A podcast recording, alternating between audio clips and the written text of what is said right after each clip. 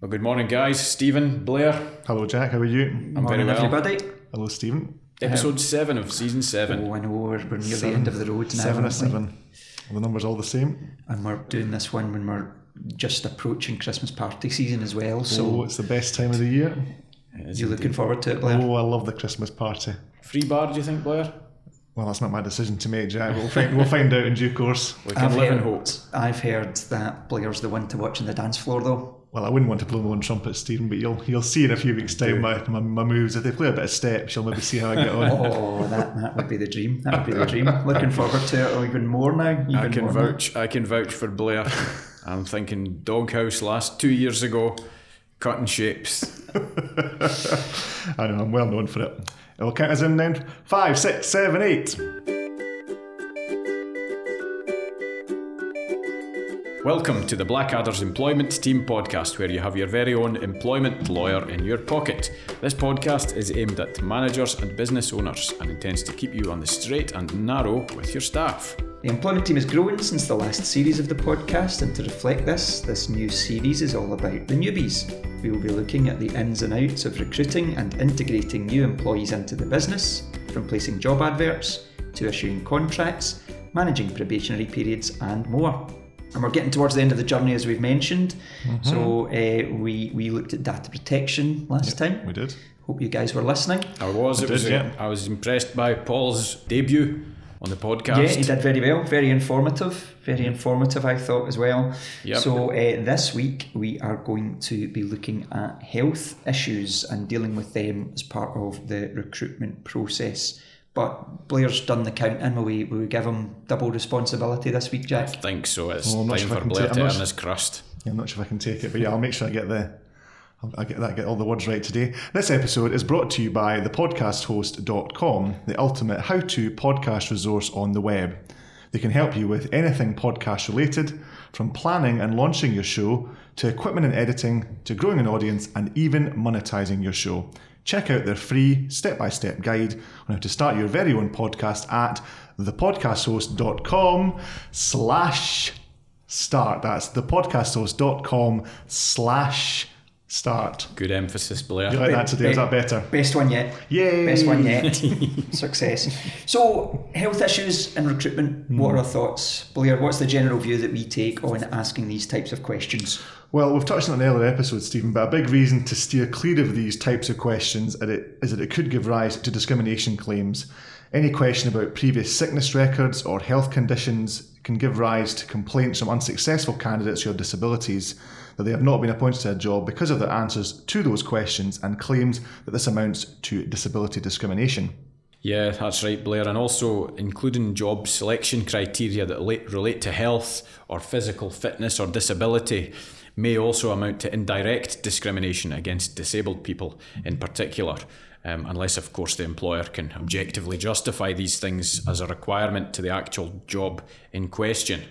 An employer also needs to think about making reasonable adjustments when it comes to shortlisting candidates for an interview, particularly if it knows or ought to know that um, a candidate in question has a disability and is therefore likely to be at a substantial disadvantage because of particular feature of the recruitment arrangements or the premises in which interviews might be held. That's maybe less of an issue than it, it used to be, given these things are all done by Zoom and Microsoft Absolutely. Teams and the like. aren't they? Definitely. Okay, so what employers also need to be aware of is it's actually unlawful to ask pre employment health questions except in certain specified situations before the offer of a job is made or a person is placed in a pool of people who may be offered that job. And that comes from Section 60 of the Equality Act. Now, there are limited situations where those questions can be asked, but again, the default position is that employers should not be asking them in the first place. Yep, that's right, Stephen. And the Act doesn't specifically define what a health question is. However, it does state that whether or not a person has a disability is to be regarded as an aspect of that person's health. So, therefore, questions around those areas and the disability will be unlawful. Yeah, so it's quite a murky area, this, isn't it? And I mean, the canny employers who are ahead of us and thinking, well, we'll just make it um, conditional offers of employment and ask for health information at that stage. Nice try, but bad luck because the Act does safeguard against this and actually says that um, unconditional and conditional job offers would be subject to the same rules. So there's no loopholes there. Yeah, the, the, they've obviously thought that one through, and that's the that's the trick with these these pieces of legislation is look what it says and see if you can do something that doesn't fall within the ambit of them. Exactly. However, that's not to say no job offer cannot be conditional and subject to carrying out a health check. The Act does set out permitted reasons where employers can ask pre employment health questions, and such questions will not be prohibited in three situations. So, quiz time, guys. Who knows the three circumstances where employers can do this? Bzzzt. I know one. Boyle, Dundee, Yes. Establishing if the applicant will be able to comply with a requirement to undergo an assessment or interview. Oh, sir, please, I know one. I know one. Can I say? yes. Come on, Duncan, give us your you. answer. The, and the next one is establishing if the applicant will be able to carry out a function that is intrinsic to the work concerned. Well, very good, guys. Very good. That's two out of two. High five, And uh, in regards to both these reasons, asking questions where you're trying to work out if you need to make reasonable adjustments would also be permitted. So, who's going to get the third? Oh, can I do it? Go for I'm- it. Go for it, Blair. I'm total swot today, sorry. Monitoring diversity in, in the range of persons applying to the employer for work. Well done. Blair is the winner. Darn it. That was on the tip of my tongue as well. Jack is rubbish and has a forfeit to pay. Blair, what is Jack's forfeit? Oh dear. Well, it's almost lunchtime as we record this, so I think a tram sandwich, Jack. Well, if you're sound? buying Blair, I'm on board with that. Absolutely. That does not sound like a forfeit, Jack. That does not sound like a forfeit. So, uh, one final thing to remember about that last permitted reason is that when you're asking questions for equal opportunities monitoring purposes, the answers that candidates give should be kept separately from the application form and also kept away from the person or people who is involved in the interview and recruitment process. They shouldn't see that interview in it coming to their decision. And that ensures, again, that the person who takes the decision can take one which may leave the organisation open to a potential discrimination claim. Mm-hmm. It's a wee bit like the old employment tribunals when they sort of they say if you partake in mediation, that's not meant to taint the process, and so it's meant to be a different judge, and it all goes in a sealed envelope. That's right. Yeah. Similar kind of approach. But anyway, back to the matter in hand. What employers need to always remember is that they must have evidence to show that the asking of the question is necessary. So that's the key word necessary. The wording of the questions should be carefully considered to ensure that it's only requesting the information that's necessary. And a good tip here is that questions about current health issues as opposed to past ones will always have a greater chance of being viewed as necessary. Yeah, that, that makes sense. So, Blair, since you're you're top of the class today, have you got any good examples of, of the types of questions that we can permissibly ask that we can share with the listeners? Uh, well, the Act gives the example, which I'll use that one since that's there, of an applicant who applies for a job in a warehouse, which requires the manual lifting and handling of heavy items. As manual handling is a function which is intrinsic to the job, the employer is permitted to ask the applicant questions about his or her health to establish whether they are able to do the job, with reasonable adjustments for a disabled applicant if required. The employer would not be permitted to ask the applicant other health questions until he or she offered the candidate a job. Yeah, that's right. That's that's a good example. And again, picking up on what Jack said before, you've also got to give thought to the particular wording of the question. So, using your example, Blair, the necessary question would be Do you have any health problems which might prevent your lifting heavy objects or climbing ladders? And not sending the job applicant a long checklist and asking them to tick boxes to confirm which medical conditions they do or don't have.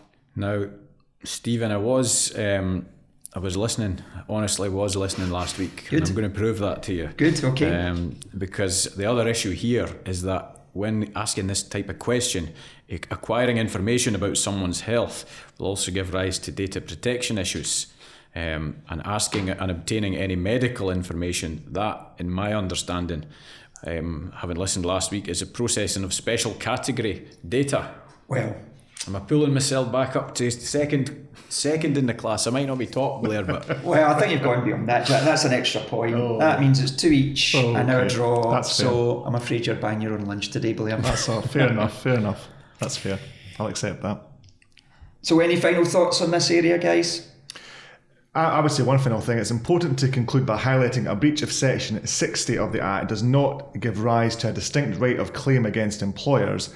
It's only the Equality and Human Rights Commission, the EHRC, that can take enforcement action where an employer has allegedly breached these rules. However, as we've said, asking such questions may create a risk of an of an unsuccessful candidate arguing that they've been asked and the response is used not to imply someone, and that could be discriminatory. So just bear that in mind. Yeah. Takeaway tips, guys. Let's do one each. We'll share the load this time. Blair, you've done enough carrying this episode, so but you can go first, though, Blair. Okay, I'll go first then. Review your application forms and processes to ensure you are not asking any questions relating to a candidate's health issues unnecessarily. Okay, I'll take number two. Where you do have a genuine and allowable need to ask health questions relating to the candidate's fitness to do the job or arrangements that you might need to make for the interview, ensure this is properly considered in advance and you have evidence to support the need to do this. And then I'll pick up a third tip here. Where you can point to a permissible reason to ask a health question, make sure that the question is specifically directed to the information you need and it goes no wider than that. Avoid these kind of checklists and tick boxes.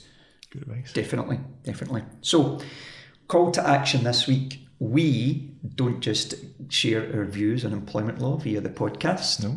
We also have a, a mailing list on our website where we offer blogs, we offer invites to seminars, mm-hmm. HR groups. Advent calendar this month. Oh, there is. law. There is an advent calendar as well. Our colleague Donna is, is busy. She's giving these away one a day. So if you enjoy the podcast and you're looking for a bit more information on employment law, then why not sign up to our mailing list on the Blackadder's website? As we say, you'll get access to more information, invites to seminars, and it's another way to ensure that you don't miss an episode of the podcast.